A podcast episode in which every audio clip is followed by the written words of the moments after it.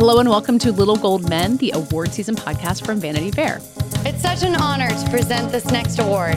And here are the nominees. And the Oscar goes to. And the Oscar goes to. And I can't deny the fact that you like me. Right now. You like me. I'm the king of the world. There's a mistake. Moonlight, you guys won Best Picture.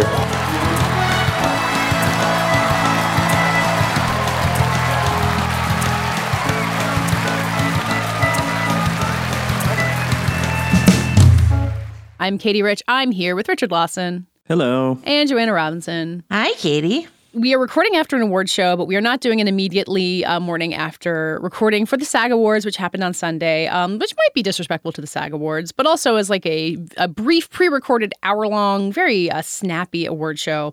Um, maybe it, it feels like they were kind of trying to just move on with it. Um, but we have lots of exciting winners and uh, awards narratives to talk about from the SAG Awards, and some of your questions to answer as has become our tradition.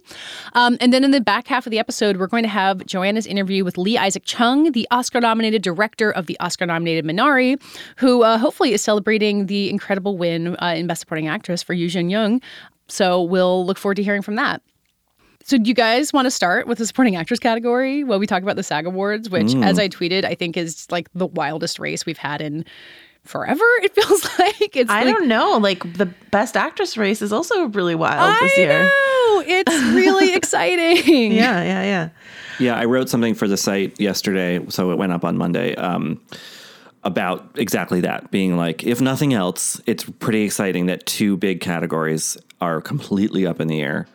Um, And up in the air in a way that feels like no matter who wins, well, I mean, there are a couple options that would be kind of like eh, but like it feels like the the races are being contested by like all worthy people, Um, Yes. which is cool. Yeah, I mean, I, I have to say that after Yoon Yoon Jung Yun won at the SAG, she's kind of my front runner in that category now. Um, what do you guys think? Is that just based on her being like the most recent winner, or her giving a great speech, or what's the what's your Um, theory? I think people really want to reward Minari, and Minari is not really represented. It's nominated, but it's not really like, you know, a, a hardcore front runner in a lot of categories. And so I like the idea of her emerging as this front runner for the film. Yeah, that's true. I mean, we talk a lot of times about how like people want to reward a movie. Like that's a, a part of the theory behind Daniel Kaluuya winning a supporting actor. That like they want to reward Judas and the Black Messiah and Promising Young Woman. Um, so yeah, that's not a bad idea. That like if Minari, we don't think it's going to win Best Picture, um, which we can talk about, that she would be the place to reward it. Yeah, and in a significant way. And I think when Yun gave her speech, she said something like, I can't believe I'm being recognized in the West. Mm, mm-hmm. And that sentiment, you know, I think we heard versions of that last year with Parasite, you know, their huge run at the Oscars was that there really had been this very justified feeling from the entirety of like Asian, East Asian, Southeast Asian cinema that like in terms of at least awards and that kind of like honorific stuff, that we just were not paying attention to it at all, not regarding it. In uh, occasional outliers like Crouching Tiger, notwithstanding. So I think that kind of vindication, spoken by like an elder in the acting community in Korea, like who who is very lauded around the world, um, I think is really resonant. Yeah, and the fact that you know none of the actors from Parasite were nominated last year is still kind of a, a blow, I think, Yeah. against that movie's remarkable run. Um, although it, I would argue that Parasite was a little bit trickier because the ensemble was bigger and it was like kind of tougher to know where everyone. Um, I think that maybe like with Minari, it was very clear like who the supporting actress contender was really going to be, and they really pushed her for that. Yeah. Um, but yeah, I think it would. I think it would go a long way toward just like acknowledging, you know, the Academy, which has wanted to be more international, has really made efforts in making its membership more international, of of kind of like putting their money where their mouth is in a way. I mean, I will just say at the same time, like she's a Korean actress, but like Minari just feels like such an American movie still Yes. to me. Yeah. Yeah, and and I think you know some people have wondered if Minari might have uh, a shot at Best Picture. There's still you know so much wilderness uh, between us and and and the Oscar voting. And given like the conversation, the cultural conversations we're having right now, like there is this idea that like maybe m- this is the time to reward Minari. And that might still happen, but I do think that a win uh, here in the supporting actress category is also a great way to honor that film. So Um, I wanted to get into the BAFTAs, which are going to be this coming Sunday, so we'll be able to talk about them next week. Um, and you know, there's some overlap. I think, as we discussed, they they went uh, a little bit off of the Oscar momentum, and all the better for it this year. So it's not maybe not a useful precursor, but in supporting actress, um, Yu Jung Yun and Maria Bakalova are the only Oscar nominees who are in the running there, um, and they're nominated against like Dominique Fishback and Judas and the Black Messiah, and then several British films that I'm not even sure have come out here yet. So it could be really interesting. It could be Yu Jung Yun, and then all of a sudden we have a really strong narrative, or it could be Ashley Madekwe from County Lines, and then we're right back where we are right now. Um, so I'll be very intrigued to see how that goes. Or maybe it's Maria Bakalova who hasn't won anything yet, as, as, except for critics' prizes, as far as I can remember. Yeah. a narrative just hasn't coalesced, which is kind of ideal in a way. I mean, I think that it's fine that we really are pretty certain that Kaluuya and Chadwick Boseman are going to win Yeah. on that side of things. And, and you know, it tends to be that there's some fixed things or some things that at least feel fixed and others that feel a bit more up in the air. I just think that the up in the air side of things this year is that much more so. Yeah. Um, and I've seen like, I've kind of noticed like a, like maybe just kind of anecdotally from friends texting me an almost air of panic about that. Like, I don't know what to, you know, I don't know what to say. I don't know what to predict. And it's like, well, ultimately this is just, you know, it's all just for fun. Like it's fine, you know, um, you know, and I, I think that I kind of had that feeling when Viola Davis won at the SAGs for Ma Rainey because I was like, I didn't. I, I mean, she's it's a great performance. She, she is clearly beloved by the um, by her union and by the you know industry as, at large. And but I just I thought for some reason that that movie that performance wasn't going to get across that finish line. You know, because there were other performances that felt a little bit more um, buzzy, I guess, this year. Well, and also the Chadwick Boseman thing, right? That like winning Right. a pair of actor actress statues is really rare. Hasn't happened since 1997. Yeah. Um, and now I don't know. Like I, I mean, you know, Viola Davis won a SAG um, for The Help ten years ago, and then lost the Oscar to Meryl Streep, who was also nominated at the SAGs. So there's pre- there, I- and that's not the only case of, of SAG and Oscars not agreeing. It's happened, I think, one other time since when Glenn Close won for The Wife. That said, there's also the uh, other unknown of Andra Day being nominated for an Oscar and not being nominated at the SAG. So we have no comparison points for her campaign other than her Golden Globe win, which, as we've said many times, we shouldn't really count because it's a very different group of people voting. Yeah. Um, yeah, and I was just looking up as uh, you were talking about this uh, whether Frances McDormand has in fact won an award. If we all just keep saying that she will, and I'm not sure she has. I think she's won some critics prizes, as has Carey Mulligan. But both of them have been kind of the people we keep talking about winning things and have not yet emerged as the big winners, which we keep thinking they would. And I don't quite. I don't think that means either of them are likely to not win. But it's it's really interesting, like expectations versus reality playing out here. I don't know why I'm so um, still on the Carey Mulligan bandwagon. Not that like it's not a great performance or she doesn't deserve it or whatever. It's just sort of like there's something about that narrative for me that still feels really strong. But yeah, maybe that's just me ignoring the actual reality of this Oscar race. I don't know. She did win the Critics' Choice Award. I have I've managed to find that. Um, so that might be somewhere where that narrative started to take hold. Um, but yeah, just like in supporting actress, like it feels like the the wins have just ping ponged among this group of people this entire season, which is fascinating. Yeah, I mean, so she won. Carey Mulligan won Critics' Choice, National Board Review, some Australian prize, the Palm Springs International Film Festival, which is actually sometimes a bellwether prize. Um, yeah, that's definitely the- a like we are paying attention to you. We think you're you're going to win Yeah. this thing award. and the Santa Barbara International. So, um, yeah, I mean, it's fun. I think it's great that we don't know. And, and we talked about this last week in terms of like the way in which the pandemic disrupted the usual cementing of narratives uh, this year. And I, I, it is interesting, like the way that the narrative cemented around Chadwick so early on is um, unsurprising given, you know, the whole the larger narrative, but um, it is interesting that it seems to have settled on the actors, but the women are still sort of a big question mark for people. It's very interesting. Yeah, I don't know what to make of. I don't know what to make of that. I don't like. I that feels more distinct to Daniel Kaluuya and especially Chadwick Boseman's performances than like a sexism at play. But I, I can't. I, wouldn't swear to I, that. I'm, I'm not calling it sexism. At Oh no, I all. don't, I don't think you were. I was trying to ask a question myself. There's something gendered without being overtly sexist about it. Does that make any sense? I don't know. I need to think about it more. Well, please I mean, enjoy I- my half-formed thoughts. I know what you're saying, but also, you know, last year this was true of Renee Zellweger. yeah, you know, that's true. Absolutely. Um, So I think it kind of does flip. I mean, I wanted, to, I can, I, I do want to say about the kind of sure things in terms of Kaluuya.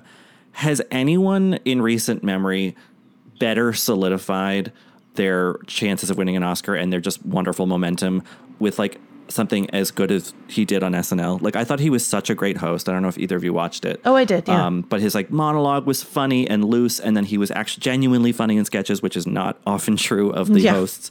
Um, and I don't know, and I just it was just like it was that extra. It was like the anti Norbit or something, you know. Yeah, I know. I'm sure someone has written a like history of people hosting SNL on their Oscar campaign, and it seems like it Uh, usually have. helps. Right? I- Oh, did you write it? Well, no, I mean, I, I did several years ago, but Vulture has a more recent one pegged to Daniel's appearance. Got it. And it's like Sam Rockwell did a great stint, Emma Stone did a great stint, uh, Casey Affleck did a great stint, J.K. Simmons, Christoph Waltz. Like, this is uh, Jennifer Lawrence. Like, this is a thing. Doesn't always translate. Like, that doesn't always mean you win, but like, Yeah. I think it's definitely part of the Whistle Stop tour uh, if you're if you're trying to build your momentum. So Such a risk though, because it could go so wrong, you know. Uh, It really could. Oh, live Joe Reed wrote it. Of course, Joe Reed wrote it. Yeah. My very favorite is actually Jeremy Irons because he came out. I think he had just won the Golden Globe. Uh, I mean, I should read Joe Reed's write up before I talk out of the other side of my face. But um, I believe he had just won some other prize, and he came out with a robe with like a glittering Oscar embroidered in sequins on the back of it, and like turned around. It was just very like overt about the fact that this was like part of his awards. Uh, That's really you know, risky too. Yeah, like if you exactly. lose, then That might have been a victory lap one though, um, possibly. that Are you happens saying sometimes that too. Somewhere in like this, the you know Raiders of the Lost Ark esque like storage room of Broadway video, there is a glittery Oscars cape. that why we don't could we be have it? purchasing for this podcast? Yes. we need to start a GoFundMe to help us buy that cape. Um, I, I'm, re- I'm looking at Joe's article. Jeremy Irons hosted two days before the Oscars because this is back when the Oscars were on Mondays, as we talked about last week. Um, and then he played Hannibal Lecter in a Silence of the Lambs parody sketch. So he played a future Best Actor winner on his SNL oh, weird. episode, which is a very strange combination of things. Oh yeah, but the bit of the intro is that he had all he just like he's like I don't care about Oscar, but then like everything he had was shaped like Oscar, including the robe. So yeah, that was the bit. So good. People should read that piece. I haven't read it yet. I'm excited to read it, but because Joe is just so like that is such a, a sweet spot for him. He has many, but like that is just such a wheelhouse thing. Yeah. I'm looking through everyone's subtext questions, and we just got a, a particularly a lot of questions about Best Actress and Best Supporting Actress. Like, is Viola Davis going to win? Is Carey Mulligan going to win? Are Glenn Close's Oscar chances over? And I, I would say, as we just said, like, we don't really know for any of them. Like, I don't know. Joanna, it seems like you're still on the Carey Mulligan train. I'm not sure if someone asked me to make firm predictions that I would feel confident doing anything at this point. Well, something I arrived at in, you know, very timidly in the thing that I wrote for the site about the SAGs was like, so Glenn Close winning at the SAGs and then losing to Olivia Colman. So that was a much more traditional sort of best actress kind of role. You know, Colman is, you know, beloved on television. She wasn't like an upstart newcomer by any means, nor is Carey Mulligan. But like the favorite was sort of the hipper movie that upset the more traditional Oscar narrative, and I could kind of see that that case being made that that that's the space that Carey Mulligan and Promising Young Woman occupy this year. So I, you know, so maybe that the, the sort of more traditional choice would be, um, you know, just because of the, the kind of role it is, be like Ma Rainey or or or you know Nomadland or something. But maybe enough contingent of the Academy will want to go with what they see as like more like hip and edgy and now. You know, those are very reductive terms for all these movies, but like, Yeah. do you, do, you- do you feel like there- there- there's some sort of like echo from that from the wife uh, favorite year? I think. If if you were to ask me to fill out like an Oscar ballot right now, I put Carey Mulligan. If you were to ask me to like bet some kind of vital organ on on an Oscar bet, I would say I don't know. You know what I mean? You would bow out. I Have would you say not no, been thank do- you. Have you guys not been doing the organ thing? Richard has like uh, eight just- kidneys. Just non-vital organs. I have eight kidneys, but negative three spleens, Katie. So it's just it's it's really, really dire. Balances I mean, it is funny that we've talked a bunch being like, well, if Frances McDormand won a third Oscar, like it's hard to argue that she wouldn't deserve it. But like we haven't really said as much. Viola Davis could win a second Oscar and she would mm-hmm. also deserve it. Like no one's, and especially because she has a supporting actress Oscar Yeah. for a performance that was arguably lead. Like it's always, I don't know that anyone else cares about this, but like Anne Hathaway having a supporting actress Oscar feels weird. Like anytime a supporting someone get or Brad Pitt having a supporting Oscar, you know, like movie stars deserve lead acting Oscars, and so maybe that's how Viola Davis gets hers. Cate Blanchett having to struggle for about ten years or however long it was with that lousy supporting thing for playing oh, Catherine oh, She just looked at it Yeah. in scorn every morning, I'm sure. I want to go back to supporting actor for a second. We talked about Daniel Kaluuya cementing his narrative, um, but last week we were talking about our concerns about vote splitting. Um, what, what I predicted would happen came true. Everyone bowed down to my predictive powers. Um, but Joanna, as the I think the chief Judas and the Black Messiah warrior, do you feel better now? I'm still worried. I mean, Okay, that's okay. It's not over till it's over. I'm so sorry to ask this. Please don't kick me off the podcast. Was Lakeith nominated in that category for the SAG? No, he was not. No. So that's not your prediction has not come true yet. No, my prediction that You Daniel Kaluuya would win the SAG and therefore Oh, sure. cements his narrative. Daniel Kaluuya has won the SAG. That's great. His his narrative feels on firmer ground than it did before. I still wake up in a cold sweat at night, going Sacha Baron Cohen. So you know it's uh, that won't go away till it's over. But um, yeah, of course. I mean, I you know as as Richard said, the SNL uh, appearance, this SAG win, like it feels it feels very sure. Just it's a it's a wild year. It's a wild year. You know, so uh, I'm still a little worried. But thank you for trying to make me unworried, Katie. I appreciate you. Well, so we can look to BAFTAs to find out more. We've actually got three nominees in that category there Daniel Kaluuya, Leslie Odom Jr., and Paul Raci. Um, and I. Um, I don't know. It'll be really interesting. Also, what if Alan Kim wins for Minari and we can all be thoroughly delighted? Well, the BAFTAs, as we as we mentioned, so the two like sort of bellwether or precursor awards left are the DGAs and the BAFTAs, right? Mm-hmm. And the DGAs, we kind of think we know how that's going to go, right? We think that's Chloe Zhao. Yeah, but the BAFTAs, as we mentioned in their nomination process, seem so determined to not be an Oscar precursor this year. Mm-hmm. So we usually look to them to sort of further, you know, what's what's further than cementing, like, you know, dip in Unglue. bronze. yeah, exactly, like everything. And I and I just think that this year I'm not sure that that's something that award ceremony will will do for us. And that's what makes this season so fun and weird. I'm a big fan of it. And I, I hope the BAFTA stay that way, honestly. Can I tell you one thing really quickly before we get sorry, sorry listeners. Um I found out I did a I did another awards podcast. Don't get mad that I cheated on you. And I found out from one of the experts on that podcast that you know, we've been kind of like a little confused as to why Tenet didn't get nominated in more technical categories. And he told me that Warner Brothers maybe has some sort of like weird Cold War that they've got going on with Christopher Nolan, who kind of dumped on them publicly. Uh, well, not kinda. Didn't he call them def- the worst streaming service? definitely dumped on them publicly. um, didn't send out Tenet screeners to anyone other than VFX. So like editing, sound design. Wait, but aren't they all on the um, Academy it got screening pulled portal? from the Academy screening portal. Oh, fascinating. Yes. So Wow. I don't know. Don't don't trash your studio if you want an Oscar. I suppose. I mean that's Well, God, that's between- me's common sense, but It's yeah. really fascinating how and this is a sidebar, but like there's Nolan and then there's like all the Snyder cut stuff and Zack Snyder kind of like, you know, putting the movie out there but not having the best things to say about the Warner Brothers brass. That is an interesting period for them and their filmmaker relationships. I'm curious what happens next. And I'll trash all. Republic Pictures all I want. I'm still going to get that award. Um, okay, so let's talk about Trial of Chicago 7. It won the SAG Ensemble Award. Nomadland, the odds on favorite to win Best Picture, was not nominated. I think, as we probably discussed last week, like though the speculation was if Minari would swoop in and win and then kind of become a co Best Picture frontrunner. Um, I don't think this means that Trial of Chicago 7 is going to beat Nomadland. Do you guys disagree with me? I think I agree with you. I, I think that it's a, it's a very ensemble movie. They're saying lots of you know chunky Aaron Sorkin dialogue. The frontrunner for Best Picture wasn't nominated.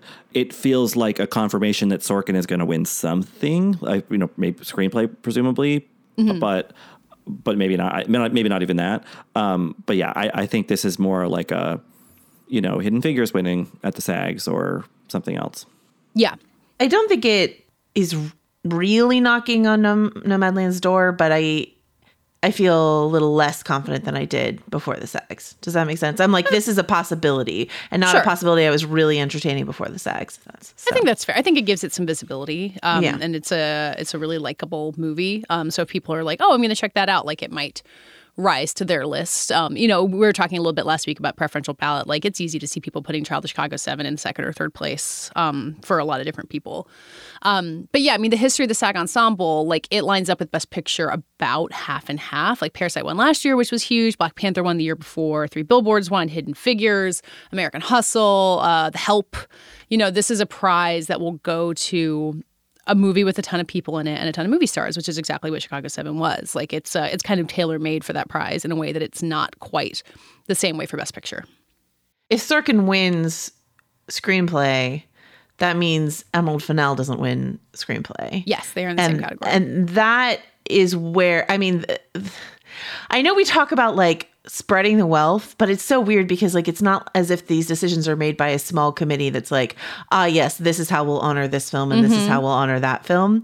So it's not really as calculated as all that. But like, if Promising Young Woman doesn't win screenplay, like that makes me feel more confident about Carey Mulligan winning. And yeah, Carey, like you know that award I mean? being handed out earlier in the night. Yeah, yeah, you know what I mean. So it's um, yeah, but I think it would be a real shame because I do think that's where Emerald Fennell does deserve to be honored more, mm-hmm. way more so than her directing nomination. Um, because that Promising a Woman is a movie that I found to be like a little messy, but I I think that the screenplay is is really sharp, and Carey Mulligan I think is extraordinary. So, yeah, you know what they should do to kind of address that spreading the wealth thing, they should do it like the New York Film Critics, where you vote award by award together. So everyone in the auditorium and maybe virtual voting. It would take probably six and a half days. Yeah, but that I could guarantee they're like, okay, we checked that off the box, and then they could keep moving toward yep. this picture. I mean, you imagine people doing it, a version of it in their own heads as they fill out their ballot. Like, oh wow, I already voted for it in this spot, so I need to pick something else here. Like, I, I think that's yeah. why you're much more likely to see that spreading the wealth in the final voting than in the nomination process, where it's happening by from various branches. Uh, so let's talk about the SAGs themselves as a show. So they, it was all pre-taped. Someone um, texted us, kind of asked how they made it, and um, they recorded it, I believe, two days in advance. They kind of got everyone on on their category by category Zooms. I mean, you think about the people. Like, if you were nominated, you only had to be on Zoom for like twenty minutes. It must have been great. I thought it went pretty well as a like slickly produced, you know, not even really pretending to be live show. I thought that was maybe the best version of what we could have hoped for. It went well. It was dull, though, I thought. You know, it was dull until there were some surprise wins, and then it was kind of exciting. But I think the format, the juxtaposition between the slickly produced presenters and then yet again a grid of grainy Zoom videos. And terrible audio for some I, I just was like, all right, like if you're going to pre tape it, just fucking tell the winner that they won and then have them with a nice camera setup rec- mm. record a speech you know like it, we don't have the pretense and then having to watch like the people who just lost the award like nod you know approvingly on zoom it was like let them uh. quit the zoom meeting like, it'd be amazing if you just watch them, them, shut free. their laptops yeah. as they lost i think it was i think you know and again i wrote about this in the in the piece but like for me, it, you know, I know that there are a lot of complications with that, and it's probably not going to be as originally declared. But the initial impulse on behalf of Soderbergh and the other people making this year's Oscar ceremony to not have any of the teleconferencing touch the ceremony. I'm like watching the SAGs. I was like, I get it. it we're sick mm-hmm. of it. Mm-hmm. It's frustrating. It's alienating. Um, mm-hmm. Whereas the interviews with the really you know well produced interviews with the or, or, the you know the the talking head bits with the presenters, Daisy Ridley revealing she likes Below Deck, uh, Lily Collins talking about HGTV, so they were talking right at me. Um, that was l- revealing and felt celebrity kind of intimacy that we haven't felt in a long time because Zoom yeah. is so alienating. I was like, just do that. Uh, you know, we don't need the other thing. We have enough yeah. of it in our in our private lives. I loved all the bits with the headshots. I thought that was really like they they cut Daveed Diggs's like awkward pose into him imitating his awkward pose. It was uh it was well produced. Whoever did that. I yes. still think that the Emmys have been the best version of this so far. And I don't fully know why. Yeah, I don't know why either. Maybe because it was like one of the first. And so we were like braced for absolute crashing disaster. Mm-hmm. And then it wasn't. It was totally fine and kind of fun. Yeah. And then after that, maybe we've judged these other award shows by a harsher standard. But yeah. I mean, not to be like because people watch things in all kinds of different ways now, especially this past year. But like we're also used to seeing TV people on the in that scale. You know, I don't want to see you know Glenn Close peeping you know th- at her laptop camera. like that's not that's not a movie star. movie stars don't do that. You know, it occurs to me that uh, watching the Grammys, which I've talked about a bunch, is like you know a model for trying to do something in person that was pretty successful. But I also like, you know, someone would get up and hug someone and they wouldn't have their mask on, and I'd be like, ah. But by the time the Oscars happen, in you know three weeks, I guess, a lot of these people are going to be vaccinated. Um, and that will maybe make this fun to watch and not stressful in a way that it, it would have been two months ago. Maybe that will make the entire April delay worth it in the end. Um, I imagine there's still going to be tons of COVID theater and for good reason, but um, I'm hoping that I can enjoy like seeing Olivia Colman and Glenn Close in the same room God, I hope they're in the same room. I hope Olivia Colman flies for it. It's so interesting because I don't I don't mean to be an uh, I feel like I'm like the the cold bucket of water worry person on this podcast, but I have to say that like I'm not sure how excited I would be to watch a bunch of privileged people who are vaccinated rub elbows when plenty of people aren't vaccinated yet. I don't know how that lands. I mean, like, I hmm. understand that the Oscars exist as sort of this like aspirational escapism, and that's part of the fun of them, but like, I don't know. This year is different, and and feelings around that kind of thing are a little different this year. Yeah. Um, They will probably be know. more mindful of that than I was just now. I, I, I would imagine that they are to some degree. Um, but you know, like by the end of April, like vaccines will be available to virtually everyone or close to it. I mean, everyone over 30 in New York City can get one if they can, you know, th- th- when they make an appointment. So, yeah, I, I know Which what you mean. Oscar Joanne. nominees are under 30 who Right. we can judge.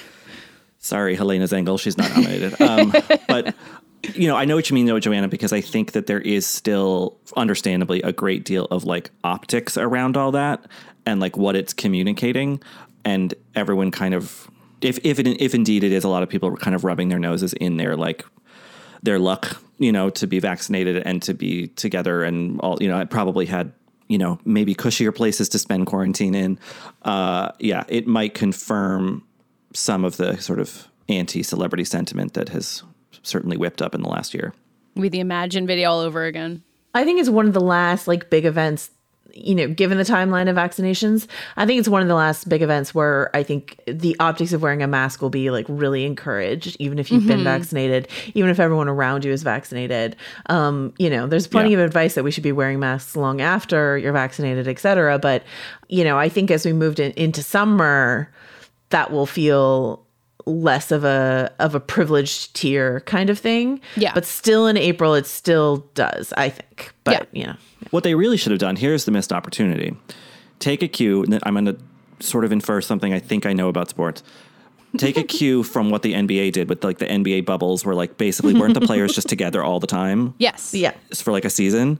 Um, so just they should have done like a nominees bubble and had everyone like live together, and then we could have had a reality show based on that, and then the ceremony would be the f- series finale. God, I can't believe they That would have I been mean, good. I imagine Anthony Hopkins getting that offer and being like, uh, no, thank you. I'm not leaving by flat. I'd be like, Anthony, you can still play the piano in the bubble and make your TikToks. It'll be great. Um, Just get a need to big s- stupid mansion in Calabasas, you know, like a hype house, like TikTok hype house, but with Oscar nominees. but Oscar, Oscar Hype House, love it, love it. Um, I'm going to say, based on some quick Googling, I believe that uh, Lakeith Stanfield and Maria Bakalova are the only nominees who are not eligible for the vaccine in New York State yet. So um, if they look like they're jumping the line, you guys let us know. Okay, Joanna, let's uh, go ahead and listen to your interview with Lee Isaac Chung. Um, we've been trying to arrange this interview for months just as a, a behind the scenes glimpse because we've all been so enthusiastic about talking to him. Uh, do you want to sing any more praises of Minari or just go right into the interview? Well, I just think I think that in some award seasons more than others, a story emerges that feels just so personal to the filmmaker and that you just want to learn everything you can about the filmmaker themselves so that you can better, you know, dig into the movie. So, yeah, that's that's a one reason why we've been chasing this one for so long. So, let's listen to this interview.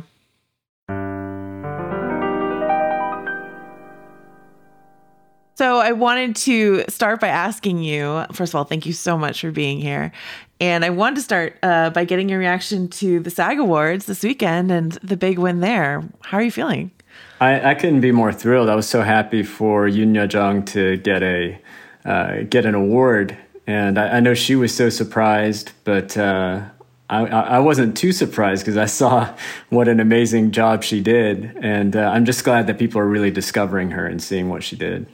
Yeah, I just got an announcement for a big film retrospective that they're doing for her. I think at the Lincoln Center. Oh, no kidding! This big celebration of her. Yeah, so you know, I think I think people really are just going all in on their appreciation of her. Wow, that's of so her great. long history. Yeah, exactly. I wanted to ask you then, of course, what your plans are for Oscar Day itself. Uh, do you, have you made your plan already?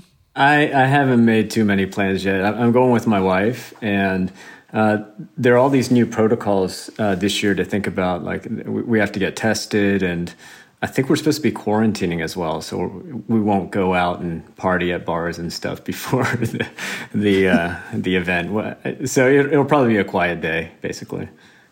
There have been a number of awards uh, ceremonies for you already, but is this the first one that you will be going to in person, other than I don't know Sundance pre-pandemic? I guess it is. Yeah, we were. I, I was just talking to Emile Mosseri uh, the other day that we haven't had a chance to come together since Sundance to kind of celebrate the release of this film. So this is this is when we get to do it, and uh, it's it's kind of neat that we get to do it on such a big stage one of the things that I love about award season is the way in which sort of the fellow nominees form this little tight knit group of we've been through all these things together. Um, and I'm wondering how that pans out in a year where you don't have a lot of these in person events. Do you still feel connected to the directors and the writers who have been nominated with you over and over again?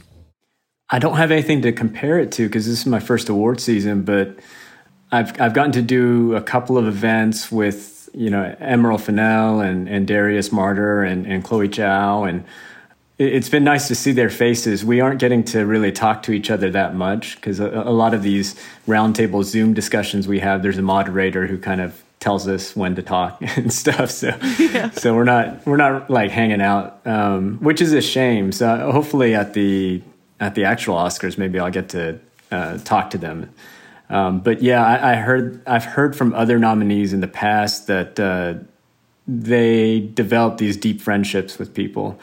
Um, I guess the the drawback to this year is that I haven't been able to do that as much, but maybe the plus side is that I've gotten to stay at home. I'm not traveling so much. I'm I'm with family, and that's been really nice. Yeah.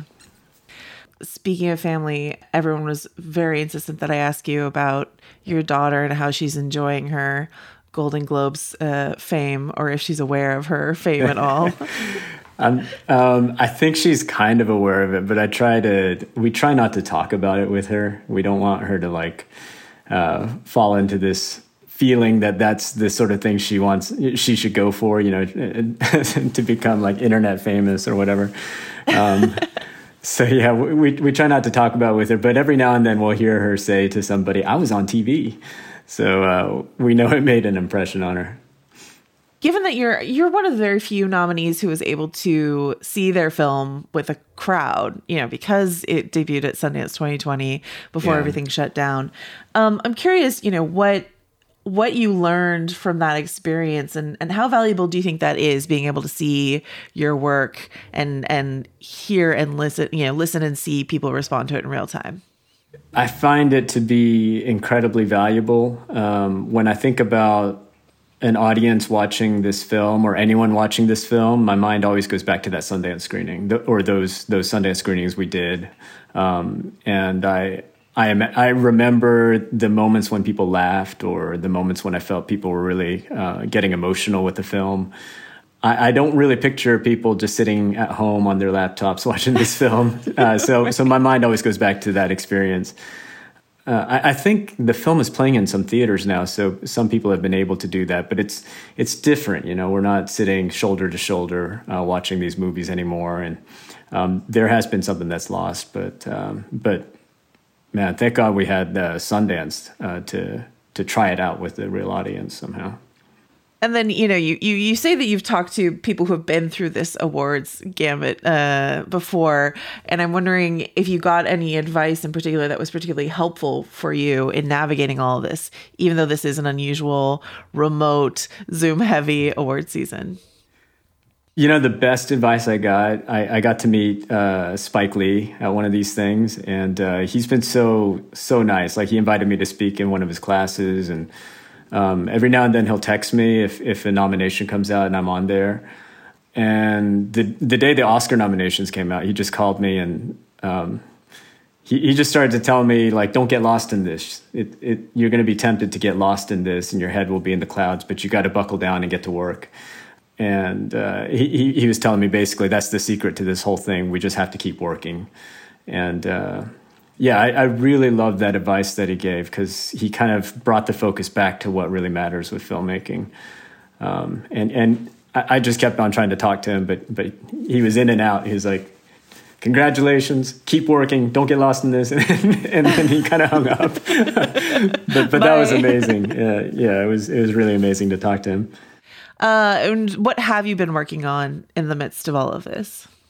I'm working on this uh, adaptation of Your Name, um, a, a, Japanese animated film. So it's it's a adaptation to live action, and it's produced by uh, Bad Robot with J.J. Abrams as executive producer, and um, it, it's at Paramount. Um, so I, am I'm working on that, and we're trying to see if we can film it this year. Uh, I feel like we're making some progress on it, but um, that's kind of the the main thing that I've been working on. I love that film, uh, the anime of, of Your Name. It's one of my favorite films, and I'm oh, so great. excited that you're working on it. Um, I'm wondering if you can, if there's anything you can say about, you know, what a live action adaptation of the story, like what you're hoping to bring to that story. I kind of want it to speak to our interconnectedness, I guess, and uh, I, I love the, I love the story for how romantic it is. It is as well, and I feel like um, translating it to real people, there there is a transformation that takes place in that in and of itself um, when you see real people going through this situation that um, that I'm excited to see.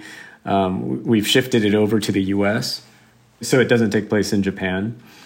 So yeah, I'm excited. There are a lot of little themes in there that I think are are pretty interesting and beautiful to me, and uh, I, I hope to bring a lot of emotion to it as well. I mean, I had a huge emotional reaction to Minari, so I, I don't doubt that you will have that same touch with your name. Um, oh, thank you, John. And I, I, I, wanted to ask you about Minari. You know, this is a, a film that is based so much on your life and then also embellished to make it a, a cohesive story for audiences. I'm wondering if you have a favorite moment of the film that is exactly true to your life and then a favorite moment that you embellished uh, to your life? I think favorite moment that's true to life. I love the scene where everybody's climbing into the trailer home for the first time and there are no stairs and and that came from real life. I don't remember how it actually took place, but I felt like as we filmed it this time around, I was able to really talk to each actor about, you know, what what they would do to get into that trailer home. And it was fun to execute it and see how everybody did it differently. yeah. Um, and uh, in terms of things that didn't happen from real life, it's probably there's a shot near the end where the family is sleeping together on the floor. And that's kind of a traditional way of um, that Korean families used to sleep in uh, early 1900s, mid 1900s in Korea. And it, it's it's a joke that my dad would often tell that uh, tell us that we ought to sleep on the floor together. He was always suggesting this, and we never did it. So I was I was really glad to put that into the film so that we can actually have a moment like that together. And what about um, the relationship between your avatar in this film and the grandmother, and and how close is that to your own relationship with your grandmother? I, I suppose um, that relationship kind of serves as as one of the hearts of the film. It's a relationship that's similar to our relationship in that um, we were often at war with each other in a very comic way where we're just trying to you know push each other's buttons. And it's also i think very true to life in the way that i feel about my grandmother um, there, there are lots of elements that I fictionalized in that as well to in the arc of that story between grandmother and grandson um, as a reflection of what I want to express about her and, and say about her. Um, but the general spirit of that relationship is is I feel very true to life. One of the things I had read that you said was that you were really invested in this film connecting with friends back home in Arkansas. That that's something that you want. That's an audience you really want to connect with. Have you heard from any of them? Have you heard about how this film is landing there? Yeah, I've I've heard from many friends I went to school with. Even heard from the mayor of, of the town. this is kind of a segue. The mayor was was really glad for the way that we portrayed basically the character that Paul is based on. He said something like, um, he was glad that that our family kind of took him in and and gave him work and um, and that we honored uh, that that man with this portrayal of the film uh, in the film. Um, but but he also went on. Uh, the mayor kind of told us about the farm work that he did with his family, the struggles that he had to go through, the hard work that it required. And uh, a lot of my friends would also talk about aspect of their stories, like the, the difficulty of, of farming. Um, and that, that was really a surprise to be able to have those conversations because growing up with those friends, we often wouldn't talk about the difficulties at home. Um, but but it was great to reconnect with them and to realize that yeah we, we had these shared experiences and we didn't even know it because we were just kids and you know we didn't talk about it. You know, there's obviously obviously been a lot of discussion about Minari and and where it sits in terms of international film versus American film and the pushback from so many people saying like this is actually the most American film I think in the awards race this season that this idea of the American dream and who gets to have the American dream and all of that is a fundamentally American story. How have those conversations landed with you? Where what are you thinking about that these days? Yeah, I, have I have so many different views about it. I mean, I when I set out making this film, I didn't really think you know, I want to make an American story. It wasn't it wasn't really that. I, I, I kind of went into it thinking I want to tell a human story and I want to tell a personal story as well. Um, and, you know, the, the things that our family went through, they really reflected um, the experiences of many Americans, especially Americans living um, in the South. Um, and also Americans who are coming from an, another country or who are migrating from one place to another in this country. So it's been interesting to me as we roll out the film that there has been much more focus on the uh, I don't know uh, the view of this film as being foreign in some way, like it's a foreign language, or or I'd get a lot of questions about Parasite with this film, but you know that it's I don't know. It, it, I guess it's understandable. It's just the way that uh, a lot of people would see a story like this and immediately categorize it in that way. But um, I, I, just saw it as, as a human story, really, from the beginning. Yeah, I mean, the way in which I would bring it into a conversation with Parasite is, I think, a frustration that year, that award season year was Parasite was getting all these, all this praise, all these prizes as well it should, and the cast wasn't getting nominated. And it seems mm. it seems like something we see over and over again with asian films that you know there's praise for the film itself but what about the performers? And that seems to be something that minari has been able to break through in this year. And i was wondering if you had any thoughts about that. Yeah it's it's um it, it's interesting the narr- the grand narrative of awards somehow year to year, and how um, one year sometimes is correcting for the year uh, before. Um, yeah, I, I don't know how much uh, to put into that to to know how much last year does affect us.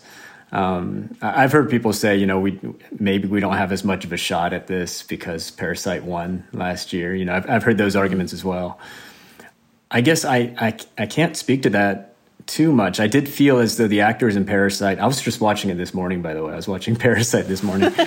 um, I, I, I, the the actors in that film are incredible, um, and same with same with uh, Minari. I, I feel like Han Ye-ri and and Yoon Yuh-jung, they are coming from Korea, and it's so clear that they have so much talent and also a, a depth of experience behind them. And what I think is great is that people are starting to see that all around the world, um, there's some great cinema that's being made and great performers, great artists um, who've been just dialed in and doing amazing work for years and years. And um, that's why with with Yoon Yuh-jung, I'm so glad that that people took the the time to recognize that work. And and Han Ye-ri too. I, I feel like she's going to get her due recognition someday as well. This is a story you've told a few times about how I don't know you were you're on the verge of giving up uh, working on film uh, when you when you stumbled on the idea to make this film, this very personal film. And I'm wondering if, you know, sitting as we are a couple weeks out from the Oscars, you've got this big Paramount Your Name production in swing and all that sort of stuff what is it like to think about that space you were in and how far you've come since then? I'm kind of reminded of it every night somehow because uh, my my daughter bought me for my birthday. She bought me this five year journal where every every day you list out what something that happened that day, and it's kind of um, every page you turn to is you, you end up seeing five years in progression of that single day. Oh wow! So every every night I see, you know, what was I doing a year ago? What was I doing the year before and the year before? And it it strikes me every time I open that thing that there was no way I could have predicted any of this. Um, you know, like four years ago. Um, I'm I'm I'm just um, I mean that's just the nature of life. I guess it's it's so unpredictable. Uh, I, I, I don't know quite how to process it. I'm just trying to um, stay grounded and um, you know I, I, I don't feel like I've changed. I, I don't want to change. I, f- I want to be the same person I was um, those years ago in many ways. That uh, the, these things happen, but but somehow I'm I'm still the same person. Um, so I, I don't know. Um, it's it's definitely interesting. Definitely pretty wild. What do you do to stay grounded other than open up that journal every night and go, "Oh my god, this, is, this is where I am." what what keeps you what keeps you most grounded in all of this? Uh, it's probably probably my family, really. Um, my family. I live I live a quiet life too. Everything I've been doing for this award season, I'm I'm basically at home with this computer, this Zoom screen. You know, I'm I'm in in this little bedroom right now talking to you. Uh, um, you know, I my my life has kind of not changed in many ways, like like a lot of people, because of this uh, quarantine and the virus. Um, yeah, the the external stuff keeps you humble somehow. All, all that's happening in the world, and it's a process, I guess, to answer your question. And do you have, uh, you know, when you think about the possibilities? I mean, you're, you're you're staying grounded, you're staying present, but as you think about the possibilities beyond your name, beyond whatever is directly on your horizon, what sort of things do you want to do with this attention, with this uh, celebrity that you've that you've gained this year? Yeah, I, I guess um, in terms of the celebrity aspect, I, I just never want to be doing anything that's simply feeding that somehow. Um, I, I, feel like what the reason why Minari is resonating with people is because it's honest um, and um, it's it's speaking to things that I think we all care about, and I, I'm hoping that I can find ways to do that still. I don't know if I can always pull that off. You know, it, it, filmmaking is very hard, but um, w- with Minari, I kind of tried not to think about myself or my own success and my own career, but I was I was kind of thinking about other people and um, about relationships and and um, I, would love to keep doing that. Um, I, I, think you know what what I mentioned about Spike Lee. I, I, feel like there was a lot of wisdom in in what he said, and uh, the reason why he's had such a long career is that um, he's really valued the work of it, and he he hasn't gotten lost in this kind of hoopla of it. Um, so I, would love to take that advice that he gave to to not be in the clouds, but to stay grounded and and keep working.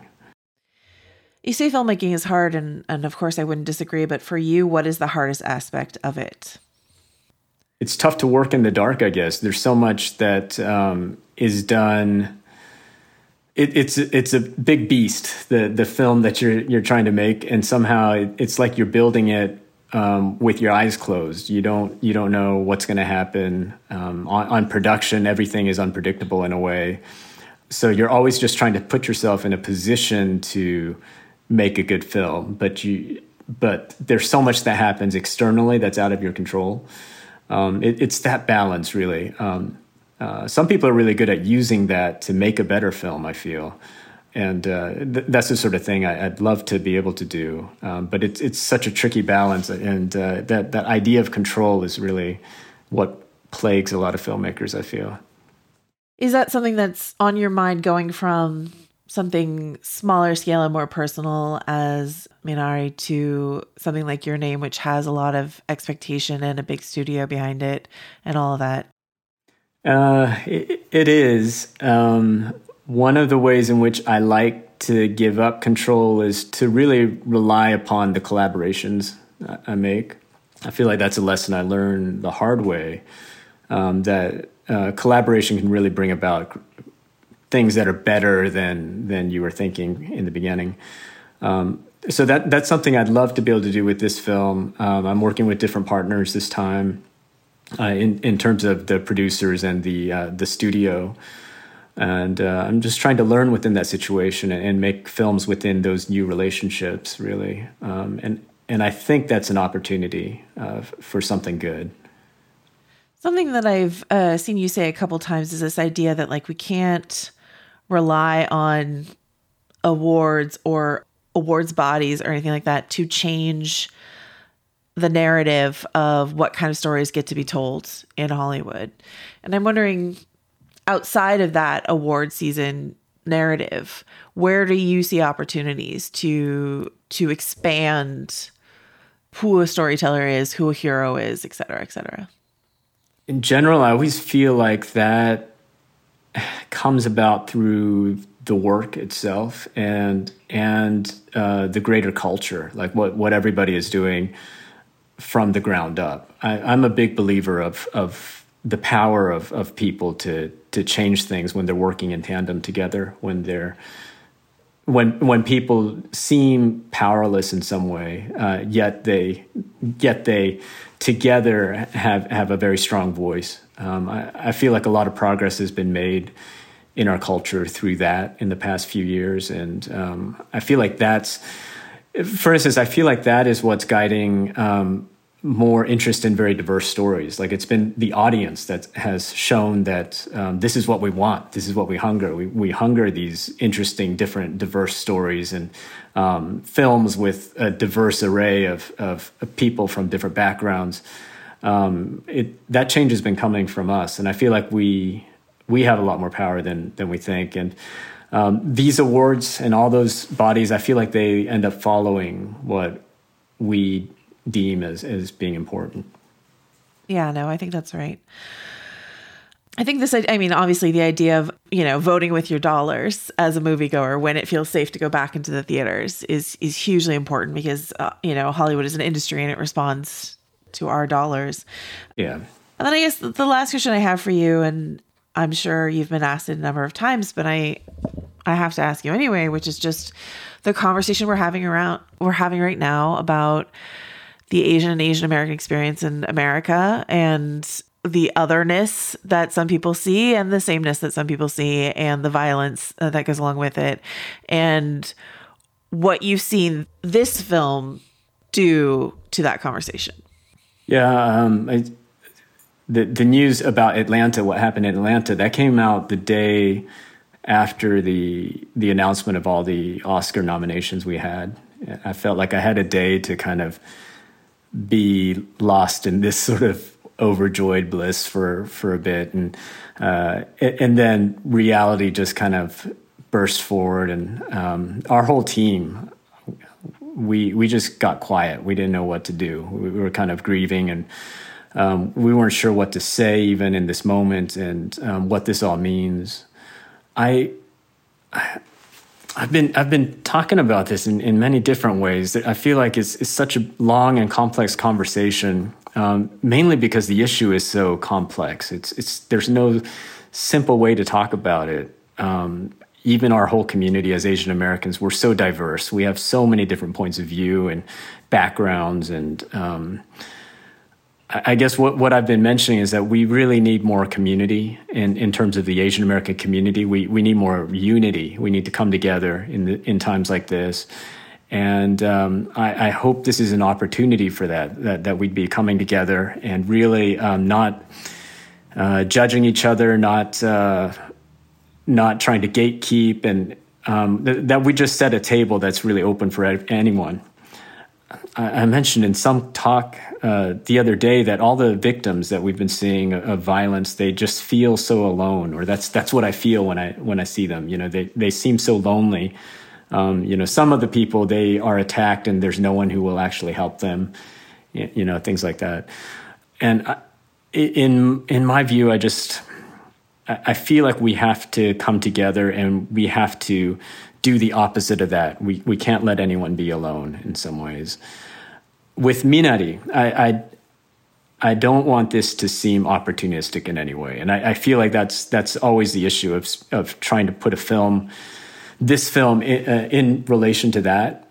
Um, all I all I would want to say is that I hope that this film, as a story, will add into that effort to create community amongst all of us in, in this country, Asian Americans, and not just Asian Americans, but in, uh, Asian Americans in relation to other people as well. Um, that that this film can also create some kind of community, um, and that there will be other films that come out that do that. Um, I, I, think that's kind of what we need um, in in the film world. We need more stories that that drown out the narratives that are creating this violence, essentially. Um, so I said, I guess that's the way I've been thinking about it. Um, trying not to despair about it. Trying to, you know, uh, talk about it even with my own daughter with with some hope. You know, I I, I kind of hoped that uh, we'd be beyond this um, at this point as I, am raising her, but uh, I see we have a lot of work to do, and, and, and that's fine. I think I think we're ready for work. Thank you. That was a beautiful answer. Thank you so much. Thank you for chatting with me. I really appreciate it. Yeah, thank you, Joanna. Thank you. I, I enjoyed this. That does it for this week's show. We'll be back next week. Uh, as a heads up, we'll be talking about the nominated shorts, our annual tradition. Um, they are now available to watch via virtual cinema programs. Um, you can find them by Googling Shorts TV. Um, they are, uh, you can see them in theaters as well if you were able to do such a thing, um, which would be great. And please tell us if you do. Uh, but anyway, anyway, if you want to watch them for next week's episode, you should. Um, in the meantime, you can find us all at vanityfair.com and on Twitter at Little Gold Men and on our own. I'm at Katey Rich and Joanna. Joe wrote this. And Richard. Mariah Laws. And as always, you can text us by joining subtext, join subtext.com slash little gold men or texting 213-513-4203. We love to hear from you. We love answering your questions.